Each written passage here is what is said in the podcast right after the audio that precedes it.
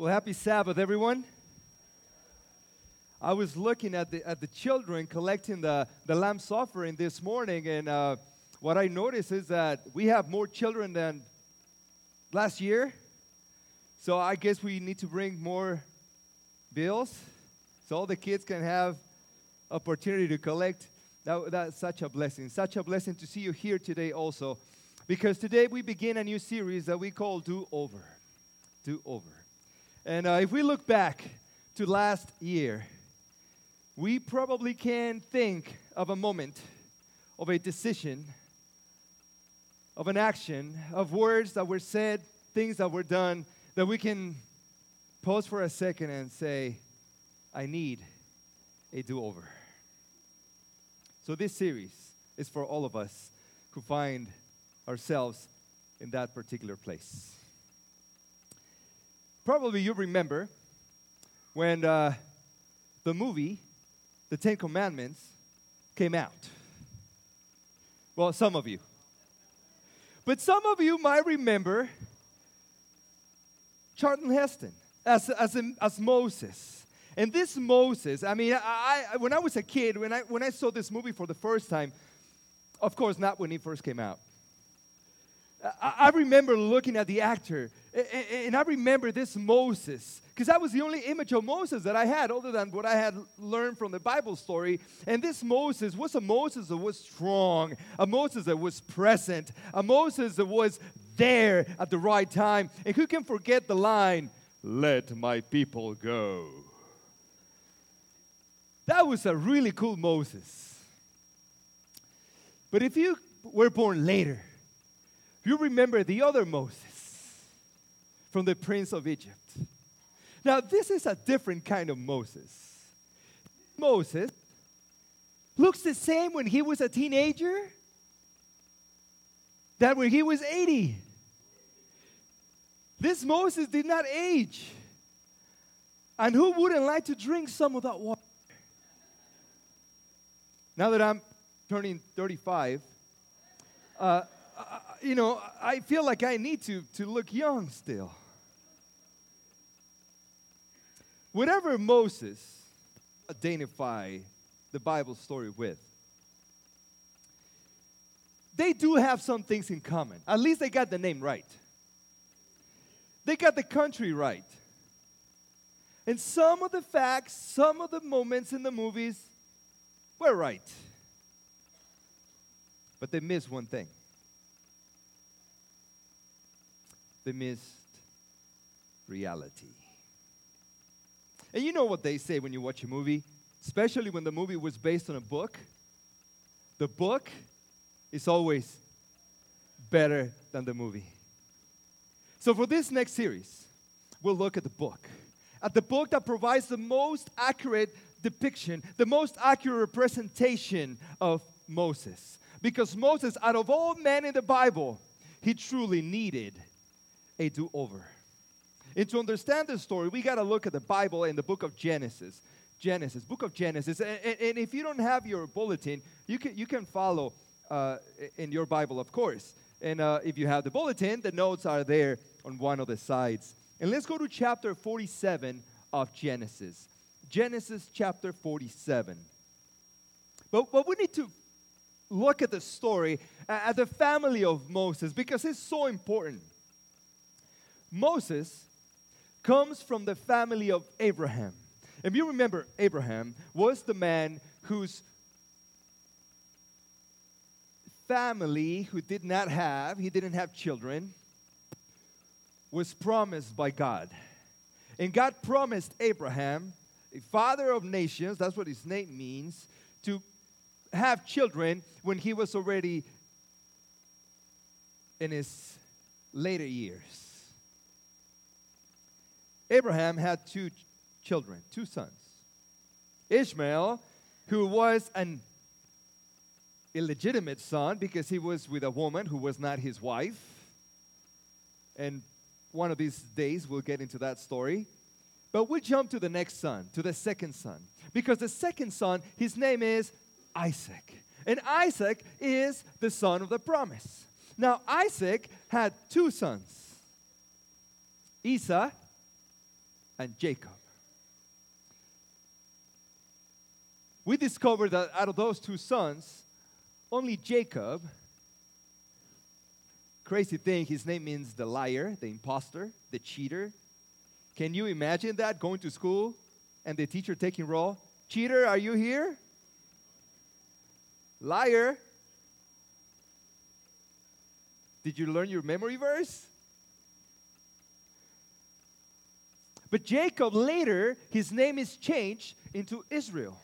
And Israel has 12 sons. Now the story is taking shape. Because out of these 12 sons, one, one of them is named Joseph. Joseph, yes, is the one that had the tunic with many colors. Is the one that had the dreams. Is the one that, that, that when uh, Pharaoh had the dreams about the, the cows and, and, and, and the wheat, he is the one that identifies that there's going to be a period of famine that would last how long? But it would follow a period of abundance that would last how long? Seven years. Let's fast forward to the moment of the abundance, to the years of abundance. Joseph is at the court of Pharaoh. Joseph is the second in command of the most powerful nation in the world at that time. And remember, Joseph is the son of Israel, is the son of Jacob. He is from the family of Abraham. Now, to Abraham was given a promise. And the story of Abraham begins like this Abraham left his city of Ur to go to a place that he did not know where it was going to be. Can you imagine that conversation with Sarah, his wife? Honey, we're moving. Where to? I don't know. But let's pack. We're on the road. And the Bible says that God promised Abraham a land for his family, for his nation of a family. By the time that Joseph and his brothers appear in the story, they are already in the promised land. But because of the famine that is hitting the land, the only place, the only country that had food was Egypt, where Joseph was. And you remember that the way that Joseph got to Egypt was because his brothers didn't like him and they sold him. So Joseph is in Egypt. He is the second in command. His family is hungry, and the only place that they could be to satisfy their needs is with him in Egypt. Because he has connections with Pharaoh. Let's look at verse 5. Then Pharaoh said to Joseph, Your father and your brothers have come to you. The land of Egypt is before you. Settle your father and your brothers in the best of the land. Let them settle in the land of Goshen. And if you know any able men among them, put them in charge of my livestock. Let's think about this for a second. They were not given to live in the ghetto, they were given to live in the best looking land. That was attractive, wasn't it? And not only that, they're being given a job.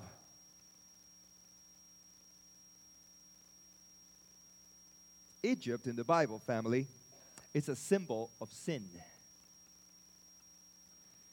And if we ponder on this text for a second, sin is attractive.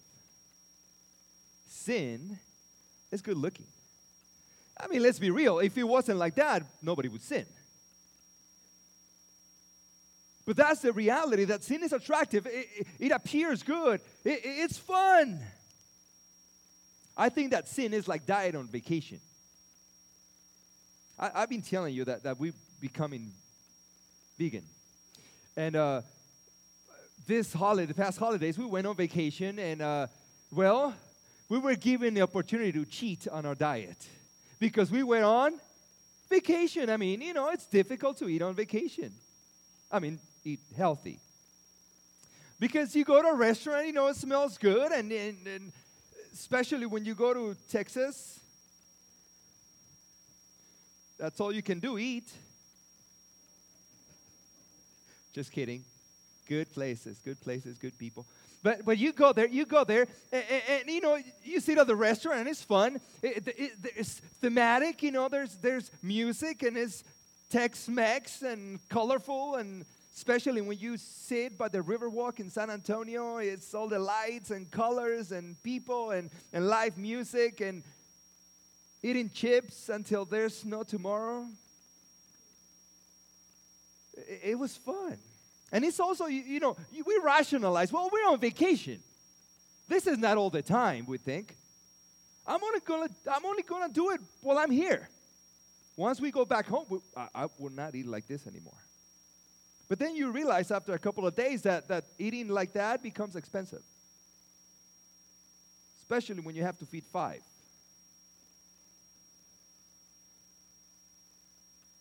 After a few days, you realize that as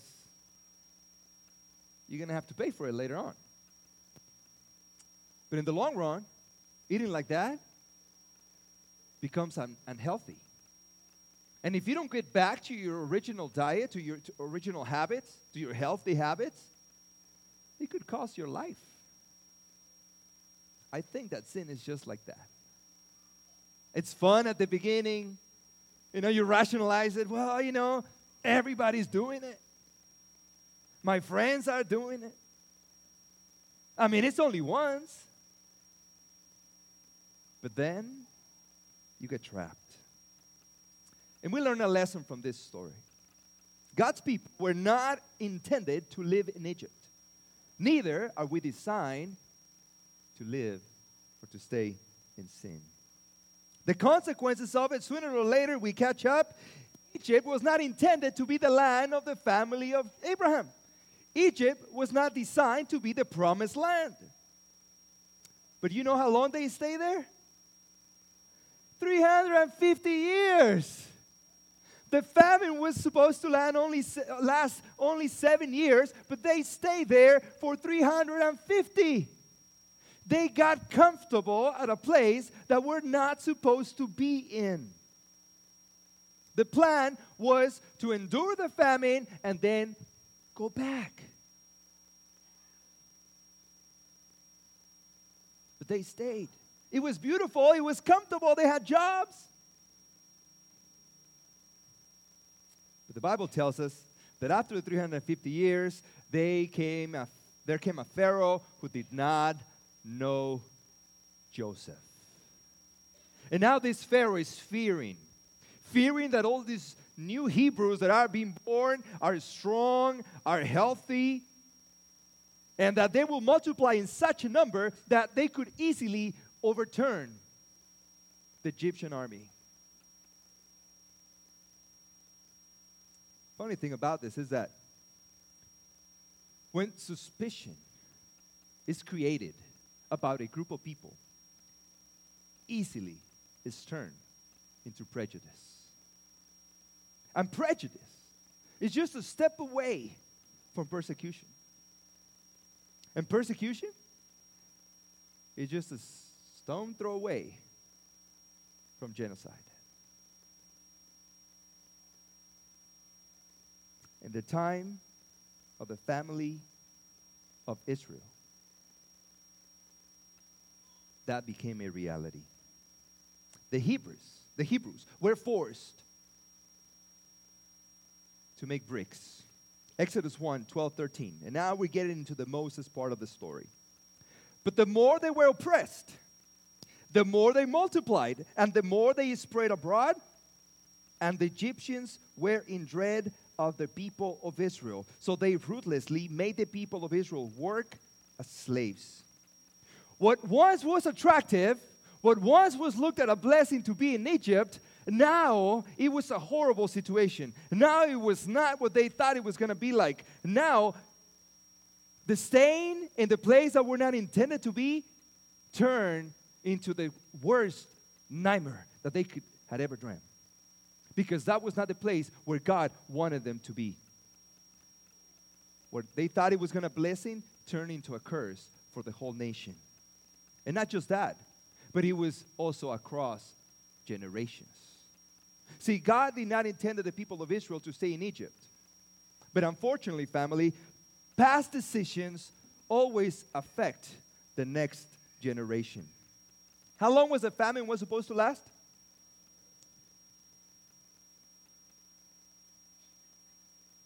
There you go. How long? Seven years. Now, Israel had a chance, the whole family had a chance to go back. They had 350 years of chances. Because the problems did not begin until this new Pharaoh, who did not know Joseph, arrived. 350 years of chances. But see, when we forget our original destiny, we lose sight of the reality. And when we miss reality, we lose our destiny. We lose our direction. You know, the other day, uh, uh, um, my wife got me into this steps thing. How, how, you know, the Fitbit thing? Paola is, is always walking and she has her Fitbit, and, and then I got one to compete against her. She always beats me. And now Giovanni has his, and he's becoming obsessed with his steps. And, and he goes, Dad, you know, how many steps do you have? You know, it's seven in the morning. Uh, I don't know, I just got up. You know, two? How many steps? How many steps? And uh, uh, later in the day, how many steps? How many steps? And a, a drop of wisdom came to me the other day. And I told them, son, it doesn't matter how many steps you take if you don't know where you're going.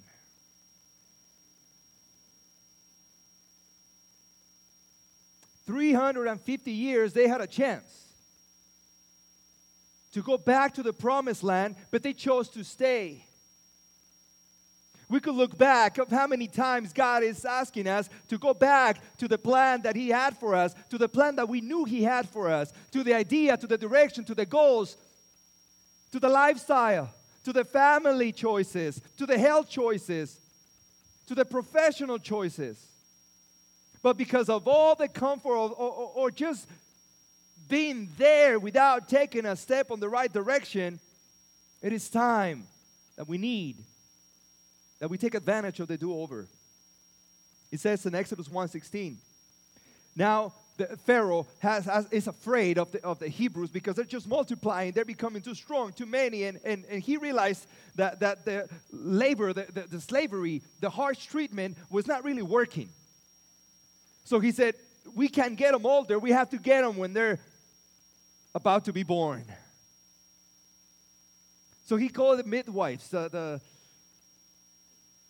the nurses in the, in the, in the, what's the name of the newborn unit? I'm not a nurse, my wife is. Well, you know what I'm, neonatal, neonatal unit. And he says, when you serve as midwives to the Hebrew women, verse 16, Exodus 1, and see them on the birth stool, it is, if it is a son, you shall kill him. But if it's a daughter, you shall let her, let her live. Now, this is what happens. Birds were a little bit different back then, and now, not the biology of it, the procedures. See, women didn't go to hospitals. They didn't have a bag ready for the moment where the contractions would begin. See, they were at home. And the midwives, the, the Egyptian midwives, when, when, they, when they knew that, that a woman was about to give birth, they would come and guide her through the process. They knew what to do in moments of crisis when the, when the birth was complicated. But the instructions of Pharaoh were that if there were a boy, they would choke the baby. And then when the baby was born, if he was a, or, or would come out, they would say, Well, you know what? I'm sorry, but your son, stillborn didn't make it. Those were the instructions. But the Bible tells us that God worked in the heart of the midwives and they were not obeying Pharaoh. In fact, God blessed them so much because they did that. So, so, so they said, well, the, the, the, Hebrew women are so strong that when we get there, the babies are already born. They're so good. Because, see, not only past decisions affected next generation because all these babies from, from the Hebrew family were being killed or were supposed to die. Because if you think about it, that would mean the extinction of the Hebrews. But God uses the unlikely to do the unexpected. God used the midwives, but He even used a more unlikely person to help the family of Joseph. See, because of the edict of killing the, the boys who were two years of younger, which is kind of familiar to a story in the New Testament that we just studied a few weeks ago. Remember the time of Jesus? And, we'll get to that later, but between Moses and Jesus, there's so many parallels. So many. It's amazing. Now, Jochebed's it's Moses. Jochebed is Moses' mother. And because Moses was born, the Bible tells us that she realized that Moses was a beautiful boy. I mean, what mother doesn't say that about her son? You know? We have three boys, and when they were born, we thought they were beautiful. I mean, they were the most beautiful we ever had.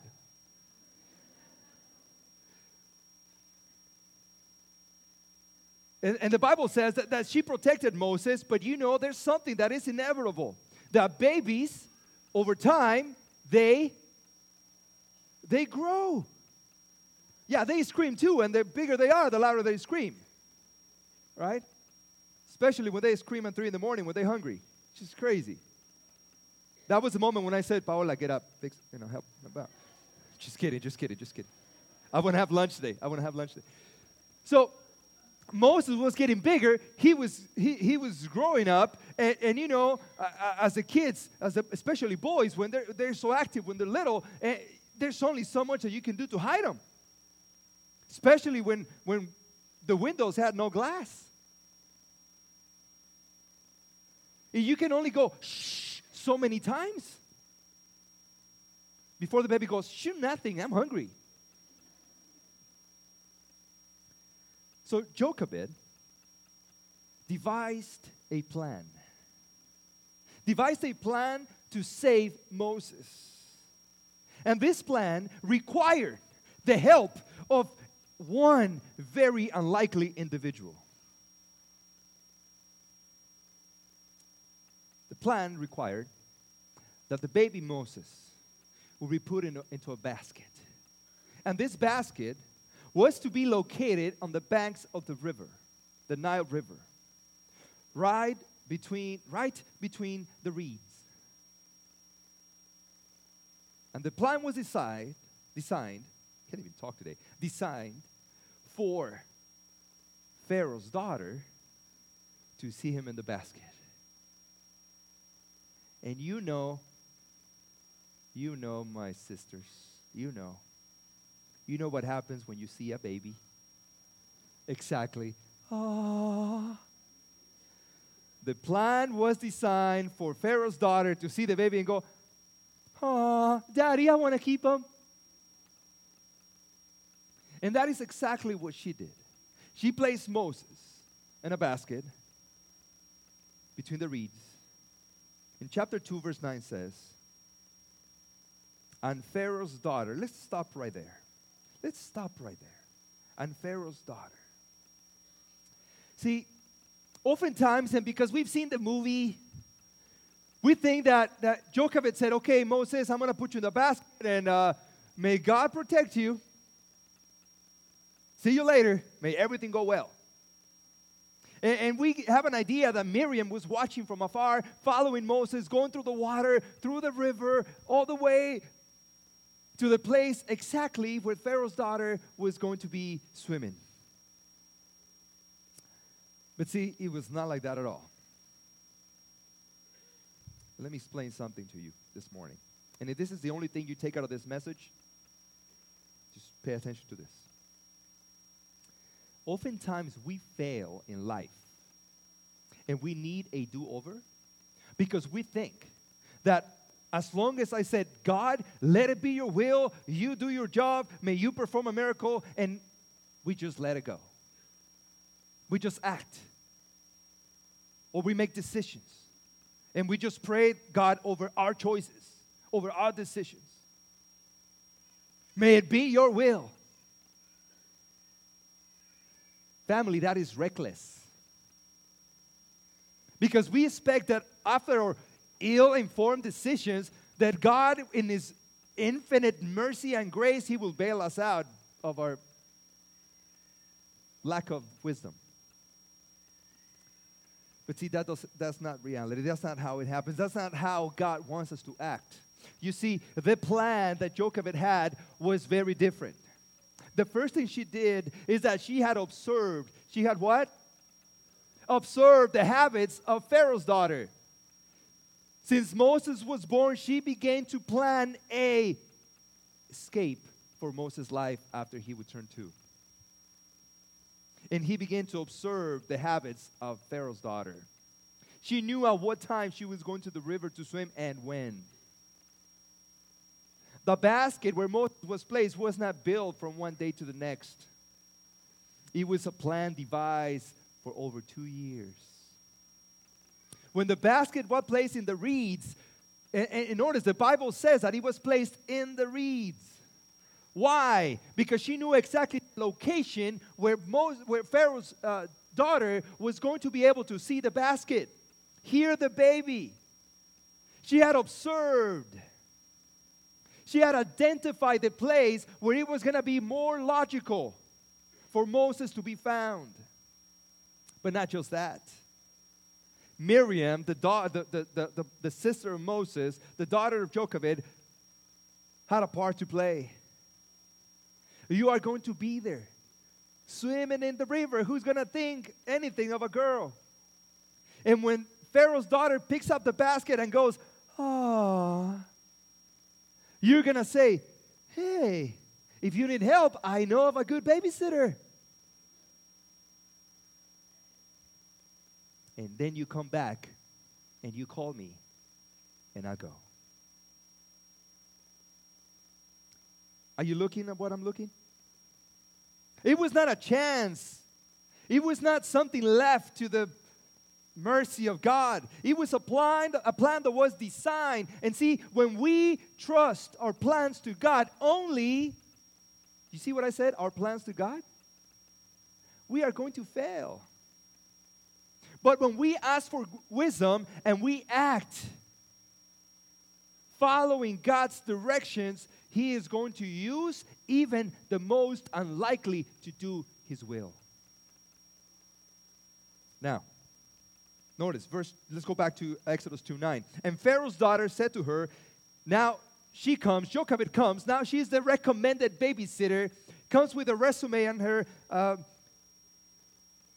letters of recommendation, and she says, Take the child, this is Pharaoh's daughter talking to Jochebed, take this child away and nurse him for me, and I will give you your wages. Not only she's going to be able to keep her son, but she's going to get paid for it.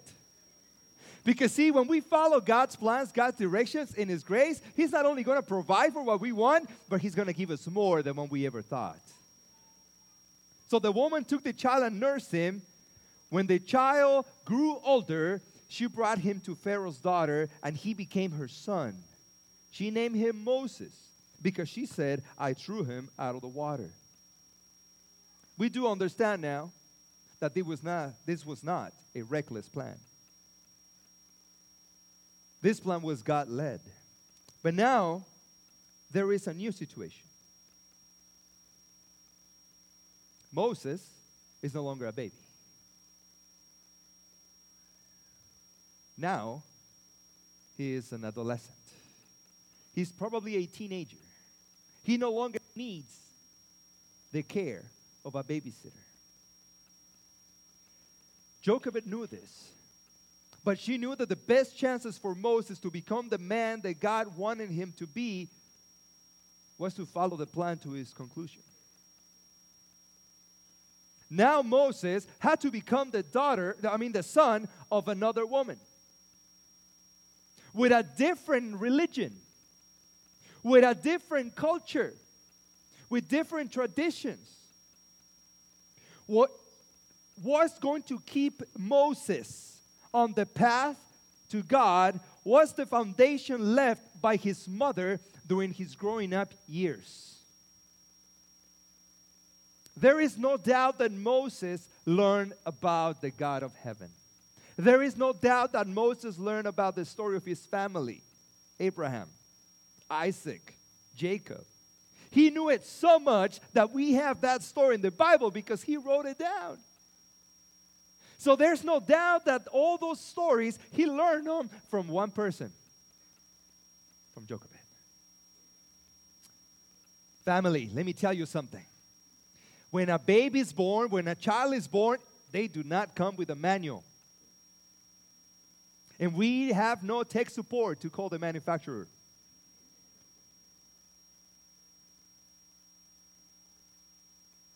But our job becomes even more difficult because the responsibility of us as parents is to teach our children how to make decisions when we are no longer with them.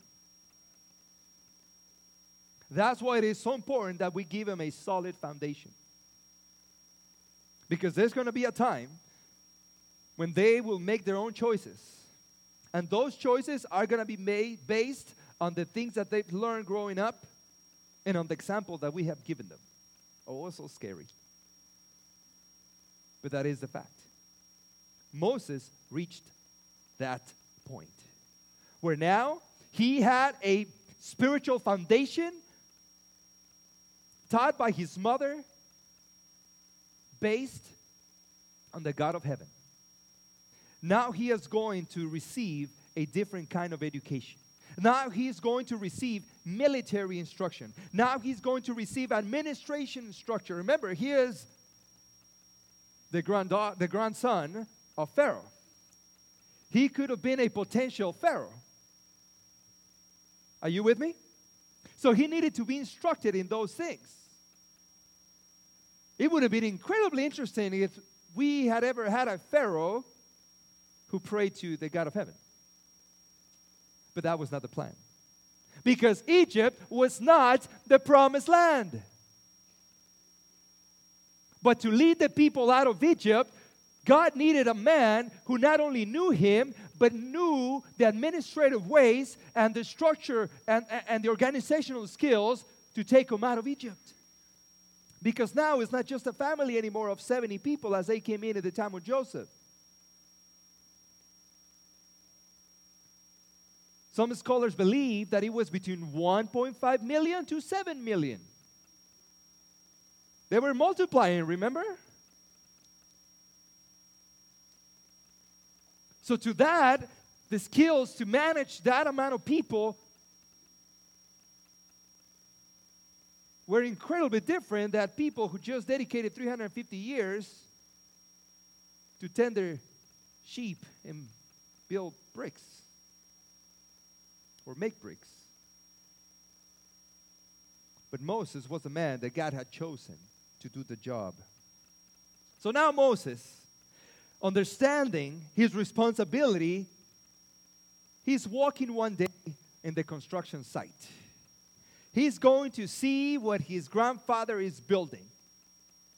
And as he's walking by, he finds that a, an Egyptian foreman is abusing one of the Hebrew workers. And Moses steps in. I'm pretty sure that everyone knew who Moses was. He dressed differently. He most likely was not wearing construction work uh, attire. Moses looked royal.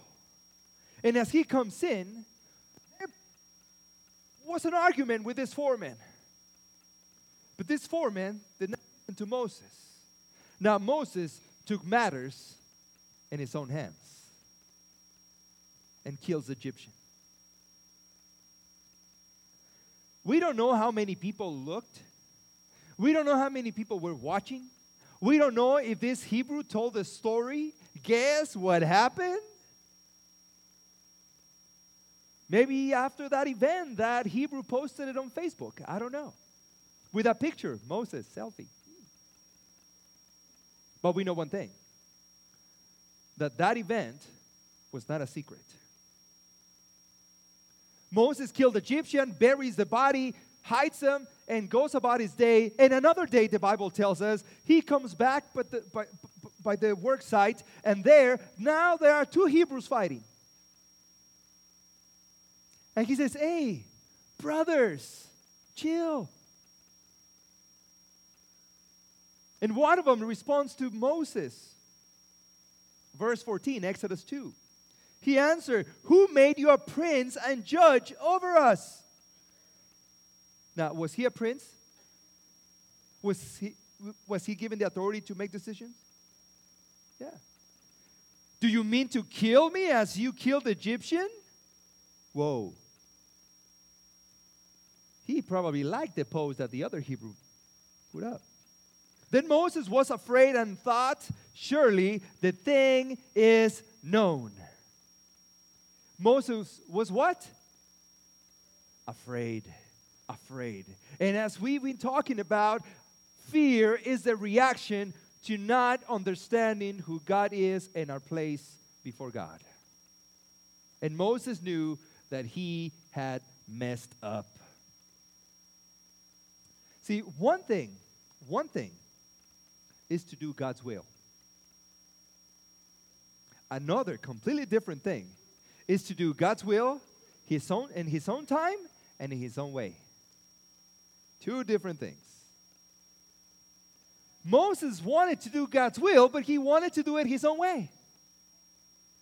And aren't we just like that?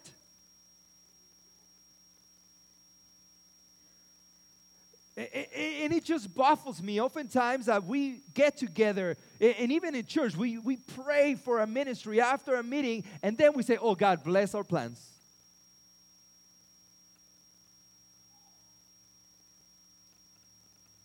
When the reality is that the prayers that will bless our plans, that will give us the right plans, need to happen before that meeting, not after. That's why we, we doubt. That's why our faith lacks. That's why we fear. But see, in spite of our mistakes, God is always willing to give us a do over. His grace is so great that even when we make mistakes, God is always providing a do over. Somebody has to say amen. Because without those do overs, we would have no hope. Because we all make mistakes, we all mess up, we all commit sins. And without God's grace and giving us those do overs, we had no chance. No chance to happiness. No chance for anything beyond our misery of today, observing the, the, the, the results of our mistakes. For Moses, thinking after he was found out, his days as liberator were over. They were over so much that his next action is to leave, to escape, to leave Egypt. And isn't that exactly what we do? When we fear, we flee. We escape. We escape. We try to hide. That is exactly what happened in the garden. Adam and Eve, after they ate from the tree that they were not supposed to, God is coming looking for them. Isn't that cool? They were not looking for God, God came looking for them. And the question from God was, Adam, where are you? Now, family, I know you're intelligent. I know you know your Bible. Let me ask you Did God know where Adam was? He did. Why did he ask him?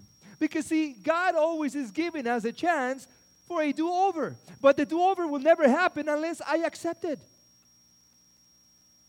So God is asking uh, uh, Adam, Adam, where are you? And the response from Adam was, Well, we feared and we hid from you. But even when we hide, God comes looking for us. Exodus chapter 2, verse 23 and 24. During those many days, the king of Egypt died, and the people of Israel groaned because of their slavery and cried out for help. Their cry to rescue from slavery came up to God. Verse 24. And God heard their groaning. And God remembered his covenant with Abraham with Isaac and with Jacob. Even though Moses made a mistake, God never forgot that he had given a promise. I want to show you a picture of one of my former schools.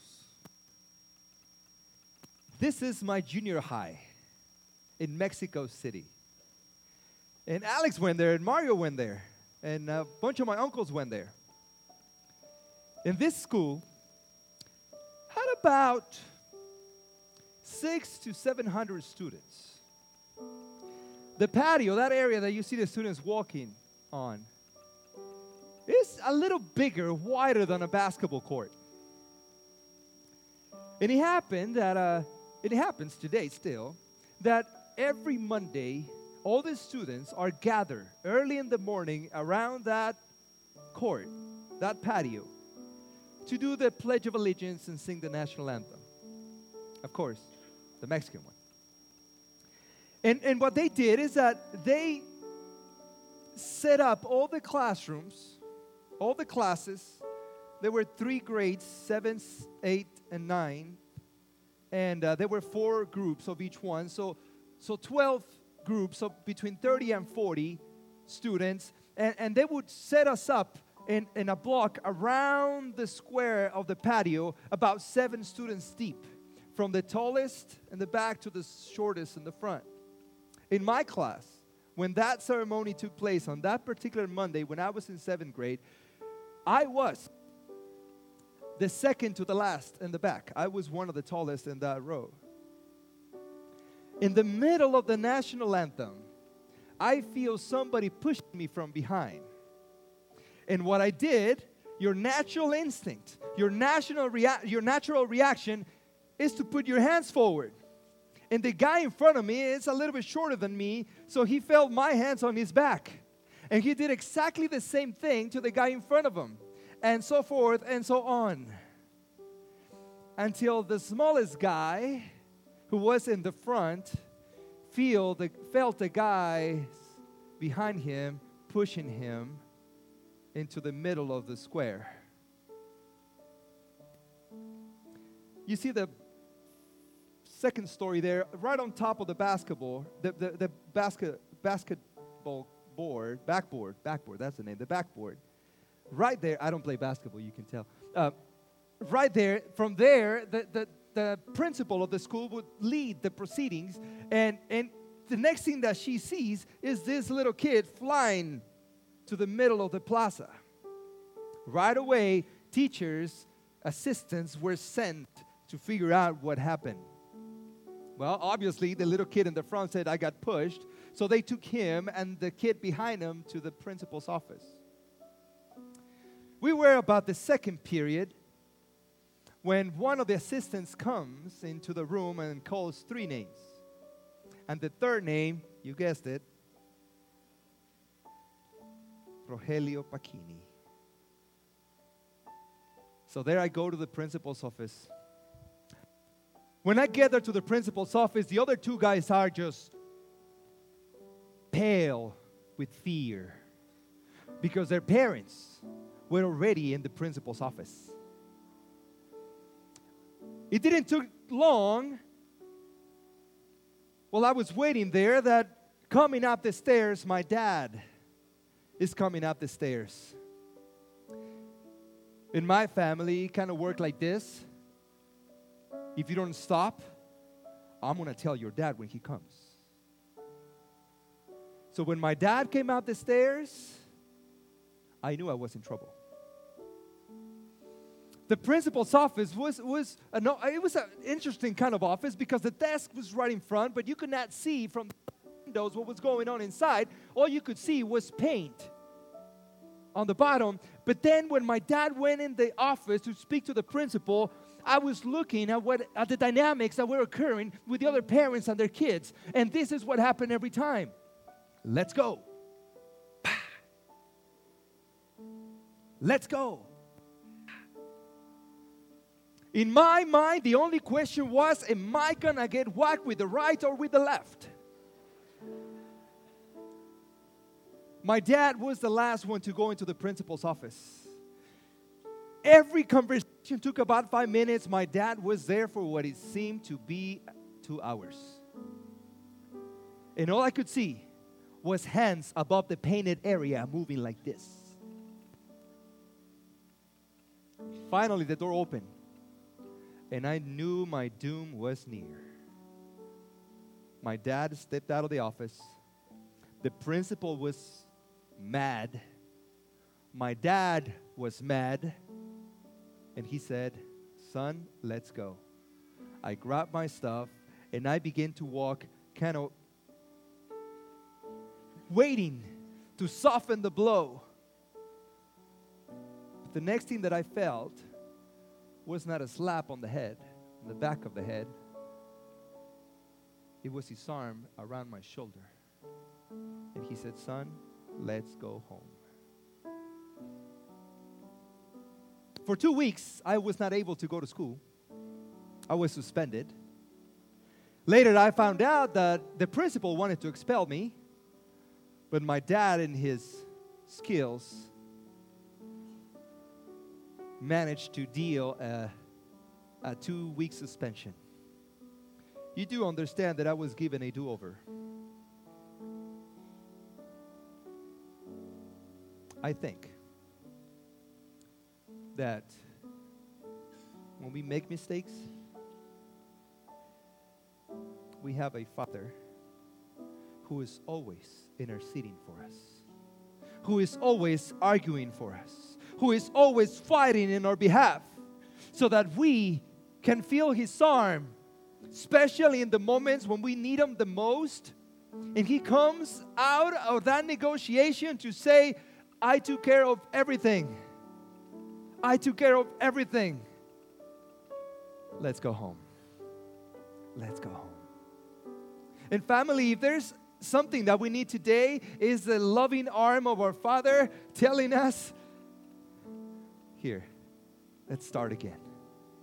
But this time, let's walk together.